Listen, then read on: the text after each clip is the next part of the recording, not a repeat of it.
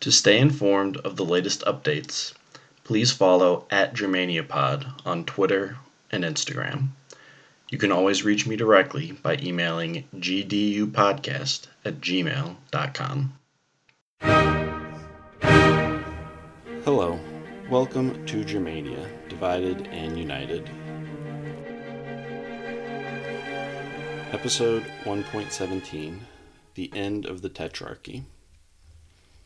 In the last episode, we covered the rise of Constantius Chlorus to the rank of Caesar in Diocletian's Tetrarchy, as he reunited the northwestern Roman provinces and battled against the Franks and the Alemanni. By the time Diocletian and Maximian abdicated the imperium to go into a peaceful retirement in 305, the Franks had a new king who was allied to Constantius, and the Rhine frontier at this point was relatively stable. Constantius took advantage of this stability to move his imperial court from Trier in Gaul to Britannia, setting up in the capital of Britannia Inferior at Eboracum, the modern city of York. Eboracum was a critical strategic city for controlling Britannia, as it was a major crossroad of cities connecting east and west, north and south. While trade from Gaul was primarily imported through Londinium in the south, trade from Germania coming out of the Rhine Delta was generally routed through Eboracum. Constantius was married to Theodora, the daughter of Maximian, in 289, part of the process of joining the imperial college that was formalized when he was named Caesar in 293.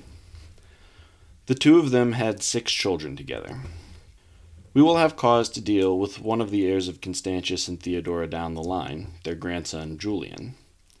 But of more immediate importance was Constantius' son from a previous relationship, a man who needs no introduction, Flavius Valerius Constantinus, known to scholars of Western Europe as Constantine the Great, and to the Eastern Orthodox Church as Saint Constantine.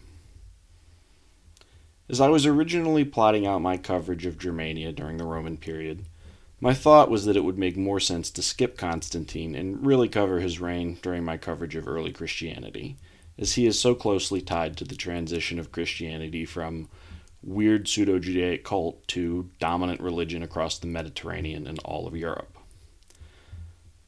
But the years of the Constantinian dynasty was a transitional period for the Roman world for more reasons than just the religious transformation. And so we are going to cover the life of Constantine twice. Now, for the changes in the secular relationship between Rome and the Germanic tribes. And then next season, we'll discuss his role in the evolution, or um, intelligent design, of the Christian church. Constantine's mother was a woman named Helena, born to a lower class family in the Greek city of Drepana, Bithynia, in the modern nation of Turkey. The city was later renamed Helenopolis in her honor. It is not clear if Helena was actually married to Constantius or if she was his mistress, but either way, she was pushed aside when Constantius needed to marry Theodora in the interest of his career. At this point, Constantine would have been roughly 17 years old. His father marrying another woman, and a woman who was part of the imperial family, no less, could have been very dangerous for Constantine. The filial bonds that Maximian was hoping to form with Constantius did not flow through to this now illegitimate son, and certainly the Romans loved the evil stepmother trope as much as anyone. Who knows what Theodora was whispering to his father when they were alone? But in the end, Constantius' support for his eldest child never wavered and given the massive age difference between Constantine and his half siblings, they ended up as loyal supporters of his reign rather than rivals. The relationship with Constantine's own children, however, was more complicated. Constantine was not around for his father's exploits in Gaul during the 290s, as he was attached to the court of Diocletian and spent over a decade in the East. The experience was certainly educational, as he saw how Diocletian was reorganizing the entire governmental structure of Rome. After Diocletian abdicated, however, Constantine's life in Nicomedia became more uncertain. Previously, he was the son of the Western Caesar, with the opportunity to learn from the senior Augustus in the East. Diocletian's position was secure, and he did not have to worry about Constantius as a rival for power. With the imperial turnover, Constantius was now Augustus of the Western Empire, and the court at Nicomedia was taken over by the new Eastern Augustus, Gaius Galerius Maximianus. Galerius had been made the Eastern Caesar at the same time Constantius was made the Western Caesar, but he is much better known now as one of Constantine's great foils. With the eldest son of his nominal imperial colleague kept as a glorified hostage in his court, Constantine was a great source of leverage for Galerius over Constantius. Constantine already felt slighted by the fact that the turnover of the imperial college had not created room for him. In 305, Constantine was one of two imperial sons. The other was Maximian's son, Marcus Aurelius Maxentius. Both felt like they had a claim to become a new Caesar at the time of Diocletian and Maximian's abdication. However, when the time came to name two new Caesars to serve as colleagues with Constantius and Galerius, the tetrarchy went outside the family, naming Maximinus Daza as Caesar of the East and Valerius Severus as Caesar of the West. Some accounts hold that this was done at the direction of Diocletian, who wanted to establish as precedent that the new members of the Tetrarchy should be unrelated to any of the existing members, as a way to avoid nepotism and to make sure future rulers were selected on the basis of merit. Others hold that Diocletian was open to naming one or both of Constantine and Maxentius as Caesars, but Galerius was able to manipulate the elder statesman and lobbied hard for two men he knew to be loyal to him. Either way, Constantine and Maxentius were left out in the cold. Now that Galerius and Constantius were elevated as the new Augusti, Constantius immediately began sending letters to the east asking for his son to be released from service so he could come to aid him in the west.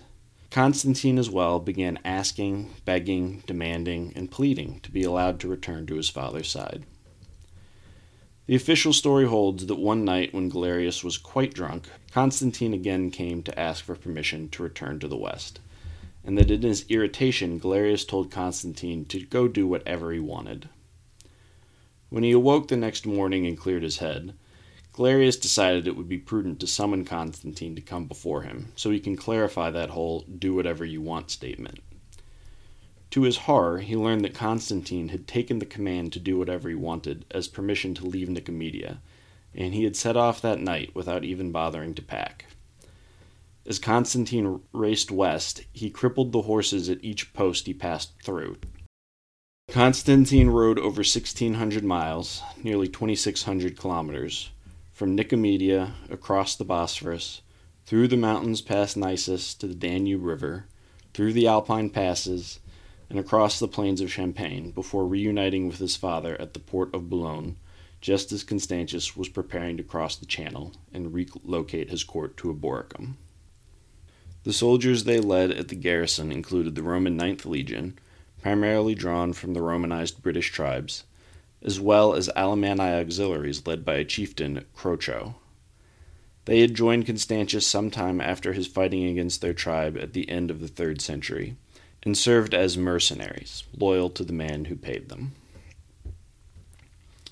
The father and son got to enjoy each other's company for about a year before Constantius died in the summer of 306. That year was focused around transferring the ideas, confidence, and influence that Constantius had spent the past decade and a half building up to Constantine, who would have the energy and strength to put those tools to good use. As G.P. Baker says in his biography of Constantine, quote, The old man had forged the weapon, the young man was able to use it, and during their conversations that year, Constantius must have inducted his son into its arrangements and purposes, its system and operation. Unquote. Upon his father's death, the troops that had been under the command of Constantius immediately proclaimed Constantine as Augustus. He had the loyalty of the troops in Britannia, Gaul, and Germania, as well as the tribal auxiliaries from the Franks and Alemanni that his father had recruited as mercenaries or resettled into the empire. Over the three months following his ascension to the imperial college, Constantine relocated from Britannia to the mouth of the Rhone River and along the Alpine frontier in Gaul to put himself in a better position to defend his new claim to the throne. Baker estimates that the movement of that number of troops in that short a period of time from Britannia to the European continent was not to be matched until August 1914. The army highlighted the diversity of the Roman world, with British legions, German auxiliaries, Rhineland cavalry, and Asiatic bowmen. While his army was moving southeast, couriers continued to take messages back and forth between Constantine and Galerius. Constantine let Galerius know that his father had died and his army had proclaimed Constantine as Augustus. Galerius was furious about this development, as the army was usurping his authority as the senior Augustus. In the end, the two reached a compromise that admitted Constantine into the Tetrarchy as the new Caesar of the West, while Valerius Severus was promoted to the Western Augustus. This accord only held until the end of October. At that point, Maxentius was living down in Rome. Since Gallienus set up the mobile cavalry in Milan 40 years earlier, Rome had continued to lose political power and relevance. Milan, Trier, Nicomedia, Antioch, Alexandria, many locations across the empire had started to eclipse the Eternal City, as emperors had to spend more time on the frontiers battling German and Persian enemies. In an effort to revitalize both the Senate as a political organization and Maxentius as an imperial candidate, Maxentius was declared Augustus, a direct challenge to the legitimacy of the Tetrarchy. This began a series of civil wars that didn't end until Constantine asserted control over the Eastern Empire in 324. Galerius ordered the Western Augustus, Severus, to march his army into Italia and crush the usurper. The ensuing conflict had demonstrated that sometimes it's not what you know, it's who you know. For Severus, he really didn't know anyone. He was made Caesar and then elevated to Augustus due to his loyalty to Galerius. He had no ties to Rome or the Western Empire, so he had no natural base of support. Maxentius, meanwhile, was the son of Maximian, Hercules reincarnate, the popular co ruler of the past two decades. He was able to secure Constantine's neutrality by giving him his sister Fausta as a new bride, which further strengthened Constantine's hold on power. When Maximian showed up in Rome, the fact that Severus was leading an army that had previously served the great general became a major liability. Taking what troops he could, Severus was forced to retreat to Ravenna.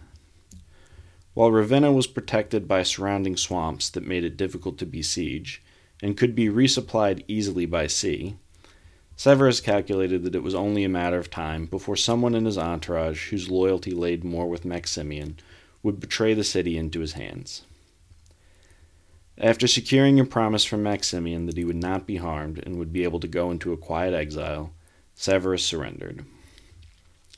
Unfortunately, the words of reassurance from Maximian provided far less protection than Severus had hoped for as once the Augustus was in hand, Maximian had him executed. Now that Maximian had come out of retirement to aid his son, he was ready to reassert himself at the top of the political hierarchy. To that end, in front of the assembled soldiers, he denigrated his son and attempted to wrestle the purple cloak off of Maxentius. While the soldiers had loyalty to their old general, they liked their new general quite a bit more, as he had paid them all massive bonuses to celebrate his ascension to power. Realizing he had overplayed his hand, Maximian had to flee to the east. In 308, with Maximian now back in the game, Galerius decided to call a council of the original tetrarchs, minus the deceased Constantius, to reach some kind of settlement.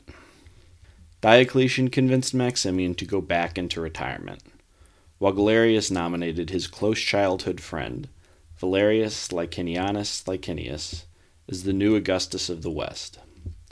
Constantine would remain the Western Caesar. Galerius would remain Augustus of the East and Senior Augustus, with Maximinus Daza as his Caesar. However, Constantine continued to refer to himself as Augustus, and from this point he would not recognize any of the other tetrarchs as superior to him and his dominions. This agreed upon settlement posed a problem for Maximian. Even in retirement, he was not really welcome anywhere in the empire. The trick he had used to capture and execute Severus made him unpopular in the east. His attempt to usurp his son made him unpopular in Italia. In the end, he took up refuge with his new son in law and came to Constantine's court at Arles. At the beginning, this probably seemed like a good idea to Constantine, as he had the prestige of hosting an ex Augustus, and given the status of the relationship between his wife's father and brother, he may have been able to spin himself as the true son of Hercules. Unfortunately, Maximian really couldn't handle being out of power. In 309, Constantine led his soldiers to the Rhine frontier for some minor campaigning against Germanic tribes who still resisted the rule of the Allied Germans. It was such a minor campaign that we likely would not have any record of it, except for the events that unfolded while Constantine was away. The broad strokes of the story seem to be that Constantine had been out of contact for some period of time, and no one in Arles had heard an update from him for longer than they expected. Maximian quickly spread the word that this was because Constantine was dead, and that to ensure stability and security in Gaul, he was reasserting his imperial powers. Everyone was shocked by the news of Constantine's sudden death, but no one wanted a power struggle or a new ruler imposed on them by Galerius, so they were willing to accept the return of Maximian. However, when this news reached a still very much alive Constantine, he gathered his best troops and sped toward Maximian. Maximian retreated to Marseille, with the soldiers loyal to him. Marseille was a defensible city with easy access to overseas trade, and had a good number of people who were still supporters of Maximian. However, most of the army was now loyal to Constantine, and when he showed up with his army, Maximian decided it would be better to surrender than wait to be betrayed. He found himself in the same position that Severus had been in two years earlier. If he had the complete loyalty of the citizens and soldiers of the city, he could hold out indefinitely, but the fact that he didn't, and he knew he didn't, led him to surrender. Fortunately for Maximian, Constantine did not want to use the same trick to execute his father in law. I'm no relationship expert, but my understanding is that wives tend to get upset when you murder their relatives. However, now that he was completely disgraced and politically marginalized, Maximian died by suicide shortly after his failed rebellion. The settlement of 308 had left Maxentius as the odd man out once again, as Galerius had him declared an enemy of the state. However, with the loyalty of the Italian legions, the grain supplies coming from North Africa, and the protection of the newly built Aurelian walls surrounding Rome, there was very little anyone could do about him. He had an accord with Constantine, and the previous attempts to invade Italia had ended in disaster and retreat. Licinius set up on the Danube frontier and never made a move against the usurper it would be left to Constantine to finally break his alliance with Maxentius and depose him. Once Maximian was dead, Constantine began spreading the rumor that it was not the humiliation of his failed coup that had pushed the old man over the edge. Even after being so generously pardoned by Constantine, Maximian had once again plotted against his son in law's life. Furthermore, he was in contact with Maxentius during this whole time, and the father and son were aligned on the conspiracy. It was only uncovered when Maximian tried to recruit Fausta to the plot, and Constantine's noble wife sided with her husband over her father and confessed everything. It was only with this scheme exposed that Maximian chose to end his life. Parts of this story are certainly plausible. Maximian pretty clearly hated being sidelined, and would have done anything to regain the power he had enjoyed not even five years earlier. No emperors had ever gone into retirement before, and the joint retirement of the Augusti was clearly Diocletian's idea. Still, the idea that Maximian and Maxentius were conspiring together is harder to believe. The whole story feels like propaganda that Constantine was using to eventually sow the seeds of war with his brother in law down in Rome. It was obvious by now that the Tetrarchy had only worked before, because it was really the reign of Diocletian with his three very special lieutenants. Now that there were no natural bonds of loyalty or deference between the four men, it was completely falling apart. Plus, the continued rule of Maxentius in Rome hurt the credibility of the entire operation. Finally, in 311, following the death of Galerius, Maxentius declared war on Constantine to avenge his father's murder. In response, Constantine reached out to Licinius to form an alliance, giving him his sister Constantia in marriage. With two enemies to his north, Maxentius was forced to garrison both the northwestern and northeastern routes into Italia. In 313, Constantine finally defeated Maxentius at the Battle of the Milvian Bridge, one of the most important events in the history of the Western world. We are going to spend a lot more time with this battle next season, but for now, the important thing to note is that it left Constantine in command of the entire Western Empire. Following his victory, Licinius was able to travel to Milan to meet with Constantine and formalize their bonds by marrying Constantia. Soon enough, Licinius would defeat Maximinus Daza in the east, and the two men would rule the empire together for the next 11 years, as brothers in law and bitter rivals. So, for our purposes, the critical facts as they stood in 313 were Number 1. Rome was divided into eastern and western empires ruled by two men who had allied together to achieve their respective positions, who were bound together as family through marriage, and who therefore did not trust each other and would constantly look for ways to undermine each other. Number two, the Western Augustus, Constantine, enjoyed good relationships with the tribes along the Rhine River, relationships that he inherited from his father. These strong relationships were based on the fact that A. Constantine rewarded their service with pay and or land, and B, when they had fought against Constantine and his father, they lost badly. 3. The domains of the eastern Augustus, Licinius, began in the Central Empire, Illyria, and Macedonia, and included the Danube frontier. He had much more familiarity with those tribes, and when the time came, he would augment his army with extensive Gothic mercenaries. Next time, Constantine and Licinius, aka the Franks and the Goths, would battle to reunify the empire once and for all. I don't want to spoil it for you, but there is a reason you have never heard of Licinius the Great.